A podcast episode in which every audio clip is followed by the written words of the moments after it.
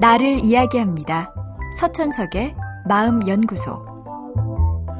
위대한 예술가들의 전기를 읽다 보면 그분들이 왜 내게는 뛰어난 창조성이 없단 말인가 하며 자신의 재능을 늘 탓해왔다는 사실에 깜짝 놀라게 됩니다. 고대 로마에선 천재성을 개인의 특성으로 생각하지 않았습니다. 그들은 천재성을 신처럼 인간의 외부에 별도로 존재하고 있는 것이라고 생각했죠. 영어로 천재를 뜻하는 지니어스라는 말은 고대 로마에선 요정의 이름이었는데 이 요정은 예술가가 작업을 하면 잠시 나타나 예술가의 작업을 엄청난 작품으로 만들고는 사라져 버렸습니다.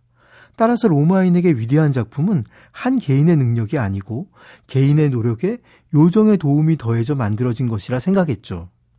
르네상스 시대에 와서야 비로소 천재성은 개인의 능력으로 취급받았습니다. 이건 인간 개개인을 신의 부속품이 아닌 독립적인 존재로 보는 인간 존중의 발현이기도 하지만 한편으론 개인에게 더 많은 부담을 지우는 것이기도 합니다. 실제로 많은 예술가들이 뛰어난 작품을 남기고도 늘 두려움에 휩싸여 살고 있습니다. 자기가 모든 것을 책임져야 하기에 예술가들은 불안을 느끼고 일이 풀리지 않으면 스스로를 학대하면서 현실을 잊으려 합니다.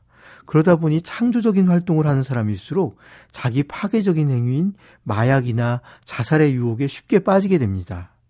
이런 예술가들의 고뇌는 꼭 예술가들만의 고민은 아닙니다.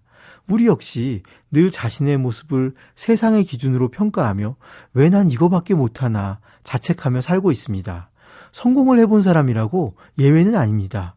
성공을 한 사람일수록 다음엔 제대로 해내지 못하면 어떡하나 두려워하고 한두 번 뜻대로 안 되면 내 재능은 이제 다 사라진 것 같다면서 좌절합니다.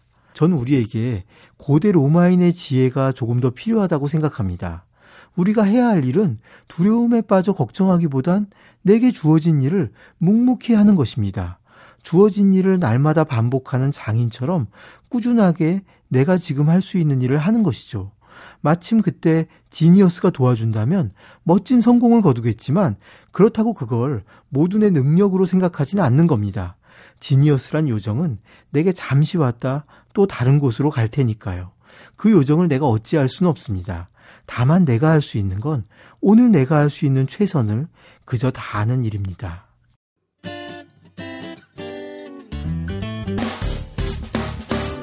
기쁠 때면 내게 행복을 주는 슬플 때면 나의 눈물 닦아준 Radio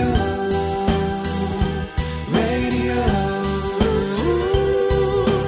당신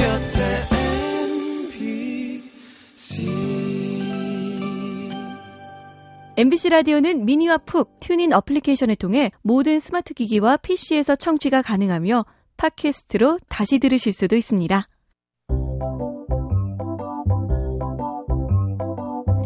서천석의 마음연구소. 지금까지 정신건강의학과 전문의 서천석이었습니다.